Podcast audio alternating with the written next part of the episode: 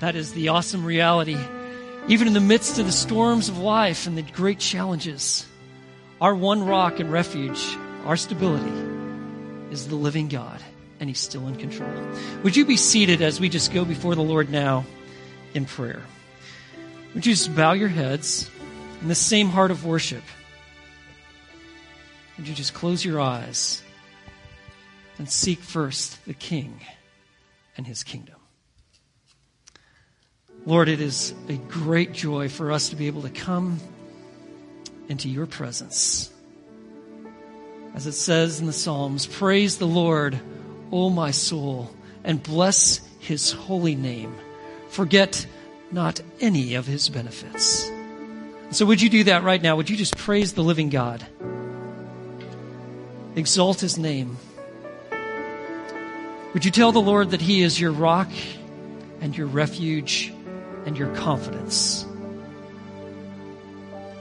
Would you once again ask the Lord to revive your heart, to increase your faith, to give you a vibrancy of love for Him, to cultivate a rest in Christ?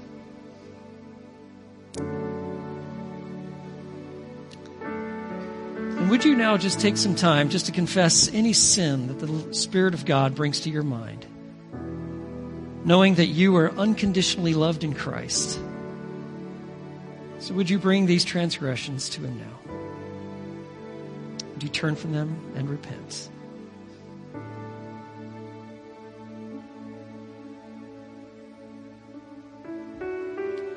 For that secret issue that you think that no one knows about, but certainly God does.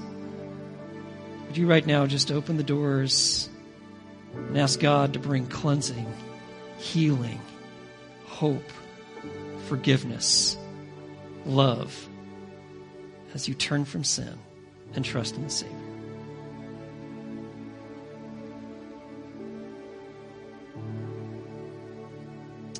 And would you thank Him that He is faithful, that He never forsakes those whom He has placed in a covenant relationship His Son? Would you now just take some time just specifically to thank God for blessings in your life? Ask God to bring to mind the ways that He has showered your life with grace and thank Him.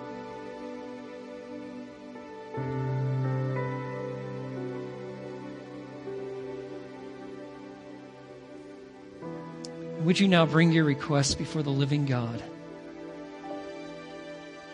matters for your own heart, people in your life.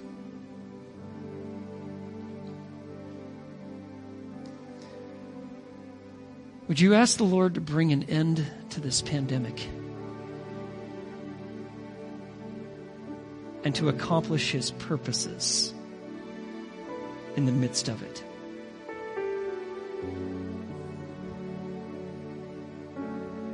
Would you pray for our first responders, our police, firefighters, EMS, all in our medical community?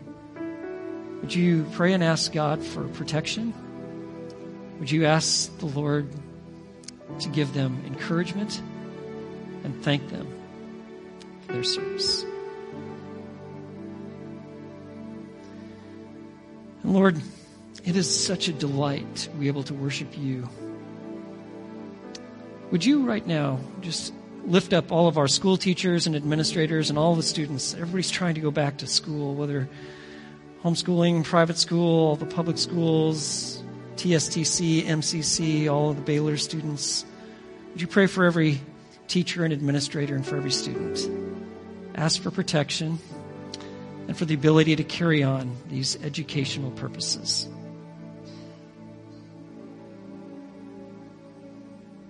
Lord, we thank you for how we see you at work in our midst. What a delight it is to be a part of Fellowship Bible Church, to see how you are helping us grow deep and reach out. And so, Lord, these offerings that we've presented to you, whether we placed in the box when we walked in, or we've given online, or we've mailed them in, we do so as an expression of saying, God, we love you. Is a delight to worship you. And so, Lord, now as we turn to your word, would your spirit be our teacher? Shape us, mold us, fashion us into the people you've intended for your glory. We pray in Jesus' name. Amen. Well, I'm so glad that you're with us this morning. We have the real distinct privilege of hearing from Dr. Ken Horton. I've known Ken for quite a few years now. This is a man who's been so instrumental in my own growth and development. I've learned so much from him. Uh, you've, you've been around Fellowship Bible Church. You've certainly encountered Ken Horton. Uh, he has been the longtime pastor at McKinney Memorial Bible Church. He has also been the chaplain for TCU. Uh, we're not going to hold that against him for all of you Baylor folks out there. Uh, he is also um, currently serving on the board of regents at Dallas Theological Seminary, and he is working and investing his life of launching multipliers and developing spiritual leaders and disciples around the world. And so it's a distinct privilege to have you, Ken. We want to give you a good fellowship welcome. Thanks for being with us this morning. Thank you, Grant. It is a delight to be with you again. And as Grant mentioned, he and I have had lots of great conversations over the years. And I've had the chance of being here and seeing God's good work in this place for, for a number of those years. We are in the midst of a strange time, but it will not last forever. Uh, this too shall pass. I just hope I live long enough to see it. So, uh, but I'm grateful to be here with you. Uh, we're going to focus on a passage that I think gives us some really important insight. Uh, and it's insight about building blocks. I've got four grandchildren. And uh, they are seven, two four year olds, and a two year old. One four year old said of his cousin, he's my best friend, cousin, brother. It's fun to watch. Uh, but they have lots of Lego type toys. Uh, they're putting things together. Uh, it's the most obvious when they're putting a toy together or some other structure together. And it's amazing how the little two year old learns from his older brother and he has just awesome manual dexterity for a two year old. Uh, they are learning language, the building blocks of language. The seven year old is speaking in paragraphs. Uh, she's a girl and she sort of supervises the, her brother and her cousins. And uh, she is just an amazing young woman. Reminds me a lot of her mother, which is wonderful for me and challenging for her mother. And uh, it's just great fun to watch. The four year olds, they're talking in sentences, and the one of the four year olds was ahead of the other, and all of a sudden the other one just zoomed and caught up. And they're just going crazy, going back and forth with their parents and with each other. And the two year old still just grunting. He knows what he's saying. Nobody else knows what he's saying, but he's gaining the language skills in a way that God has designed us to do that. They're in the midst of learning how to deal with the relationships. The two boys, my son's boys, the four year old was playing with something. The two year old grabbed it from him. I don't know where he learned that. And the four year old took something else and in the process hit his brother in the face with his hand. Now the two year old comes running to Papa and I'm comforting the two year old and the four year old, not liking that his brother has attention, starts crying and says, my hand hurts, my hand hurts. And we had a little instruction there. I said, Jacob, when you hit somebody in the face, your hand is going to hurt. And I'm not giving you any love and affection at this point to comfort you for the consequence of your own choice. That's an important lesson for you to learn. He looked at me like, what is he talking about? But he's going to learn because you make your choices, but you don't get to choose your consequences. So it's just great fun to watch that happening. They're putting the building blocks of life together. And when we come to Ephesians 4, Paul is trying to help his readers put the building blocks of spiritual growth together. He's trying to help them understand how they can enrich the relationships of life that God uses to bring about fruitful ministry and spiritual growth. Uh, the Ephesians is a great letter. The first three chapters about what God's done for us. God has, the triune God has brought salvation. The Father loved us. The Son redeemed us. The Spirit seals us. We're, rescued from a desperate circumstance. We're put together in the body of Christ. And God's doing something so that not only does the watching world see the glory of His grace, but even the angelic beings are instructed about how great and mighty a God He is. And so when he comes to chapter 4, he's just broken forth in celebration. He says, Oh, the, uh, the depths, he, he says, he says, God is able to do exceedingly abundantly more than we ask or think. God's got plans that are even bigger than you can imagine. I love to think about that in terms of my grandchildren. God's got amazing plans for them, and He has the same plans, not like theirs, but a similar abundant plan for you as well. So turn with me, if you will, to Ephesians chapter 4. Ephesians chapter 4. Uh, and this passage, which is something we'll look at closely in a couple of places and just j- briefly survey in some others, is about the building blocks that are essential for healthy, fruitful relationships. Let me read verses 1 to 3. Ephesians 4 verses 1 to 3. Therefore, I, the prisoner of the Lord, implore you to walk in a manner worthy of the calling with which you have been called, with all humility and gentleness, with patience, showing tolerance for one another, in love, being diligent to preserve the unity of the Spirit in the bond of peace. These verses tell us about a defining posture. It is a posture of humility in which you are concerned about others. You're able to obey his instructions in Philippians 2 where you look out after the interest of others and not just yourself. Humility is a life that is anchored in the truths of John 15 and Philippians chapter 4. John 15 says, apart from me, you can do nothing. The writer of Hebrews amplifies that by saying, without faith, it's impossible to please God. Philippians 4.13 says, in Christ I can do all things.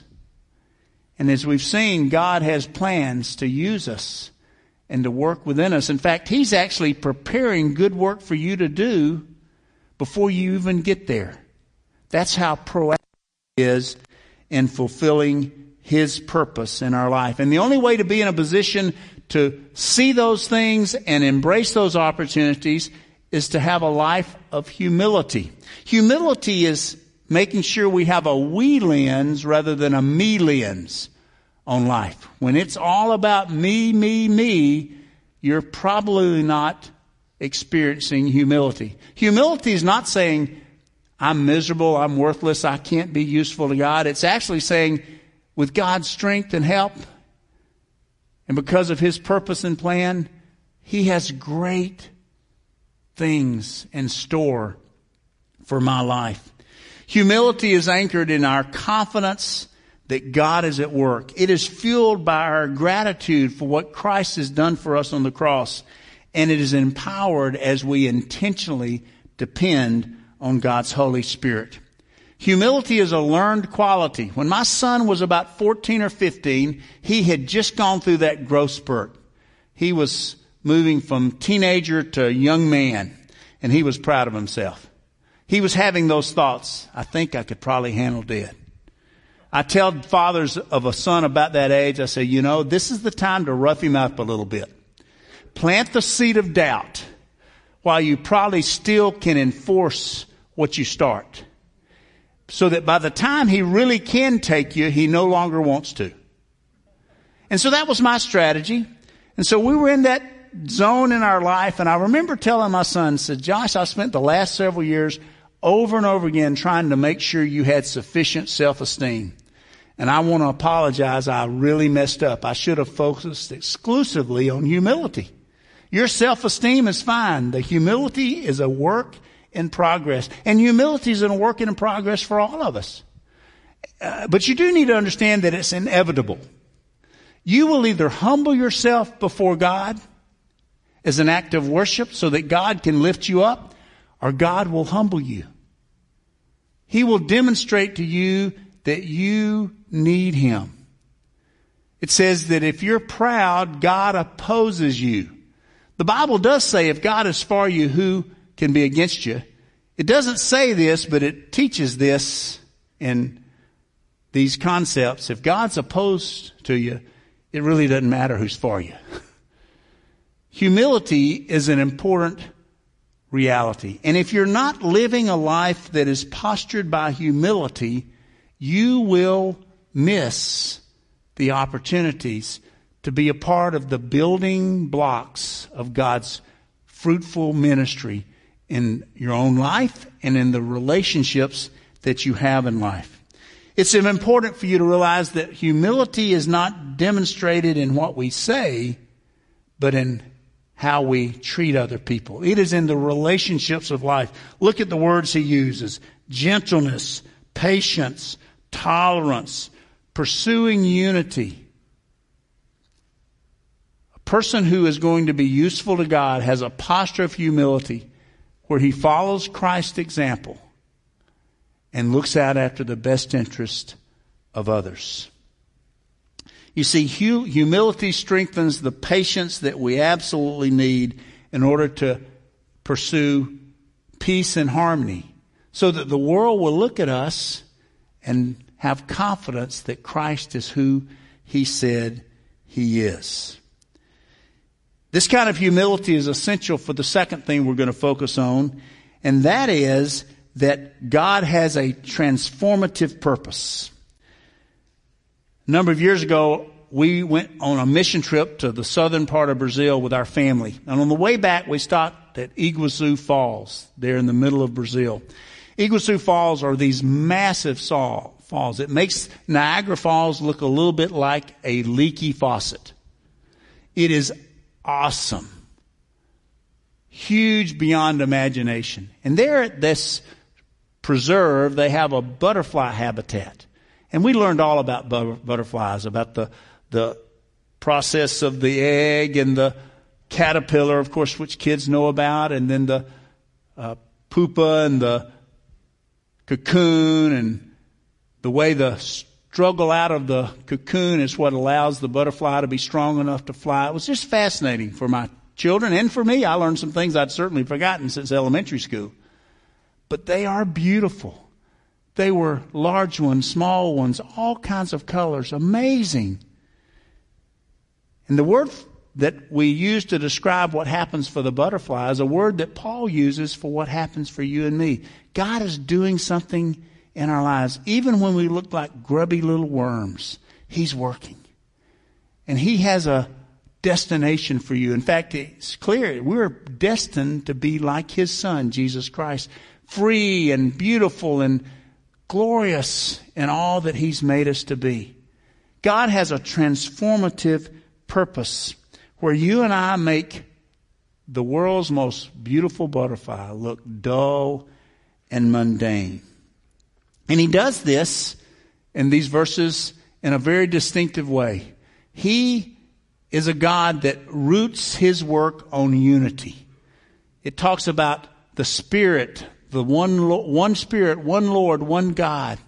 I love what the musicians sang this morning. Uh, they had this chorus that was a doxological chorus that was thoroughly Trinitarian. And one of the things about Paul's letters, and particularly Ephesians, it is relentlessly Trinitarian and wonderfully doxological. God is a great God and our existence, our faith, our relationships together as the body of Christ are rooted in the unity that we found, find in God Himself. And in that unity, there is diversity. He describes God giving us gifts, gifted people in this passage, gifted members of the body in some other passages, but the leaders and the people together are involved in ministry so that each one does what God has gifted them to do so that they all make progress from that unity to maturity and stability and fruitful ministry. God's at work. He's using you and me in that process. 1 Corinthians 12 says we are gifted for the common good. And if you are not using the gifts that God's given you to be a blessing to others from a heart of humility, this body is less than it could be and should be in God's purposes. God has a plan and a purpose to bring about unity. And when that unity is taking shape, we need to know that there is two distinctive lives that we need to be aware of. It is a life of the old man that is destructive and disappointing and ultimately joyless. And then it's the life of a new man who experiences that transforming grace, a grace that is mediated by the Word of God. We are told to be transformed by the renewing of our mind through the truths of Scripture. We are told to be transformed by the, the focus on the work of the Spirit as we are changed from glory to glory so that we know real freedom. Paul uses this same concept of metamorphosis in those two passages to help us know that God is fully vested in the transformation that will happen in your worship gatherings, in your community groups, in your accountability groups, in your discipleship teams. God is a God committed to transformation. He loves you where you are. He loves us all way too much to leave us the way we are. And once we understand that and we humbly position ourselves in God's purpose to fulfill that, we discover that unity embraces diversity and that that is what stimulates maturity. God loves diversity. We love, live in a world that's really troubled by diversity. Uh, there's lots of conflict, lots of turmoil. When you look at John's picture of heaven, it's people from every tribe and every tongue. We're struggling to figure out how to relate together with people of different ethnicities. But that struggle will be over in heaven through Christ because God delights in diversity. In fact, from Genesis to Revelation, one of the primary fingerprints of the revelation of God is that unity embraces diversity and unleashes creativity. It's pivotal for the concepts of marriage, pivotal for the concepts of unity in any area of life. It is at the heart of what it means to be a part of the body of Christ. God is changing people in a grand scope that values both the unity and the diversity of His creation. Thirdly, with a heart of humility, clear about God's transformative purpose, there is an essential pattern. In verse 15 of Ephesians 4, he says that we should speak the truth in love. And as we do, we are to grow up in all aspects into Him who is the head, even Christ. And then in verse 25, therefore laying aside falsehood, speak truth each one of you with his neighbor, for we are members of one another. This essential pattern involves both tender love and tough love. The Bible says to be kind to one another, to encourage one another, to help one another, to pray for one another, to bless one another. Tender love. And we need an abundant dose of tender love in a world that is often harsh and hurtful. But it also says admonish one another. It tells us to deal with issues in life. Paul says to the Believers in 2 Thessalonians 3, if you don't work, you shouldn't eat. That's tough love. But it's true. And so God gives us an essential pattern where there is both an abundance of tender encouragement and an appropriate dose of strong exhortation. It is both a pat on the back at times and a swift kick in the pants at other times. When I was in the Air Force in, in Turkey, uh, I was a space surveillance officer monitoring the Russian launch facility during the mid 70s. There was a Christian officer there. His name was Major Adams, and he was a guy that I went to for counsel. And I said, Major Adams, I want to be an influence for Christ here on this base. 200 guys out in the middle of the desert in eastern Turkey, just north of that juncture where Syria and Iraq come together, 50 miles north of that point. And he says, Lieutenant Horton, I want to tell you two things. If you're not going to work hard and be a great Air Force officer so that everybody else has to work a little bit less because you're doing such a great job, please don't tell anybody that you're a Christian. We got enough guys sloughing off and talking about Jesus. Nobody wants to hear about that. I had a strong work ethic. That was not really an option. In my home, there was a universal solution for every problem. More work. If you complained, you got more work. If you fought, you got more work. So pretty soon, we had no problems. Because I knew what the solution was. So I, I embraced that. But then he said, if you're not going to live like a Christian, for heaven's sake, don't tell them you're a Christian. We got enough of those kind of guys already. Now that's tough love. But it was honesty that was absolutely essential. My wife taught love and logic, and love and logic is about letting the consequences do the teaching. And if you rescue your kids from the tough consequences of their poor choices, you're going to hurt them.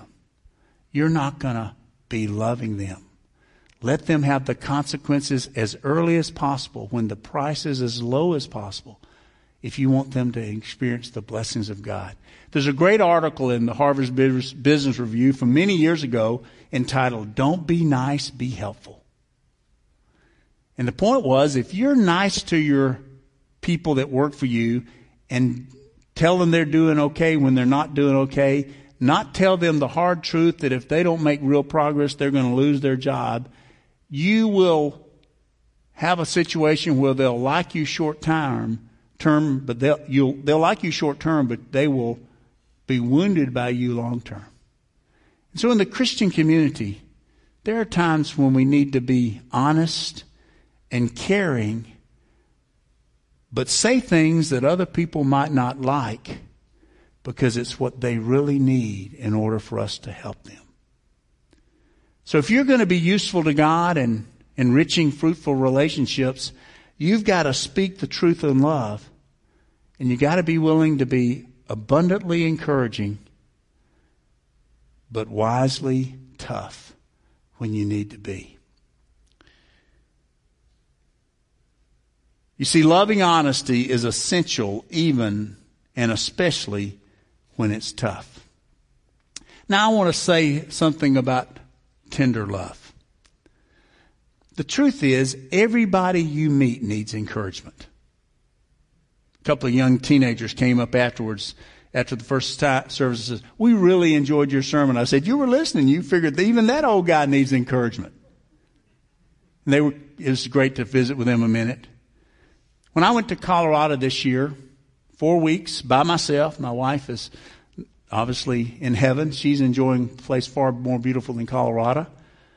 I made my mind to pray every morning to give me a chance to be an encouragement. To speak loving truth to people.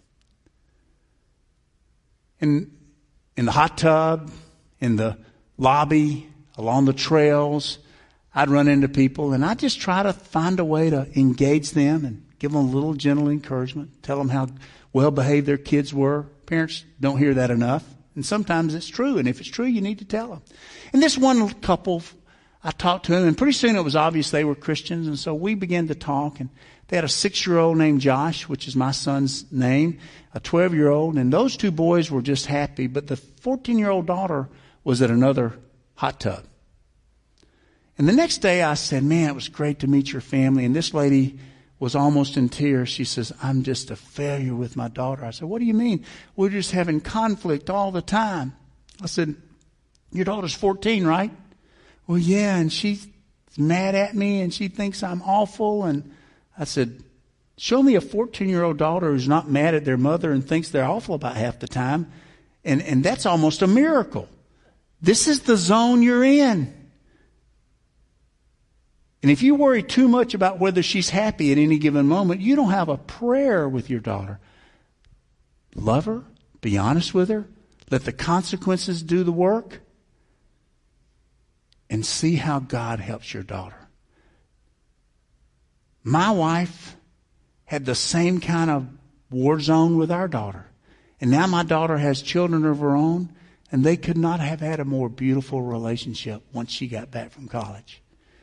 And in her tears, she finally smiled. And the next day she told me, she said, you know, thank you so much. I needed somebody to give me a little perspective about the conflict we were having. Now, it wasn't church. It wasn't a community group. It wasn't, it was just one guy who's had some experience trying to be encouraged to a, encouraging to a woman who was discouraged like a whole bunch of parents with teenagers are often discouraged. Speak the truth in love. And then fourthly, in Ephesians 4, 26 and 27, it says this, be angry and yet do not sin. Do not let the sun go down on your anger and do not give the devil an opportunity. And he tells them about the conflict and the, the ways that stir up anger and all the filthy language. And at the end of that, he says, the remedy is to forgive because you've been forgiven by Jesus Christ. The remedy isn't to wait until they ask for forgiveness or they deserve forgiveness proactively and unconditionally forgive because you honestly and humbly understand the great magnitude of Christ's forgiveness for you. Anger is inevitable because anger is the human response to hurt. You're gonna get angry. You can get angry and not sin if you deal with it wisely. There are different anger languages. Explosion.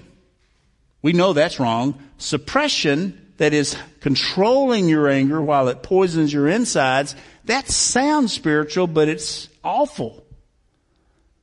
Anger turned inward is another word for depression. It results in depression.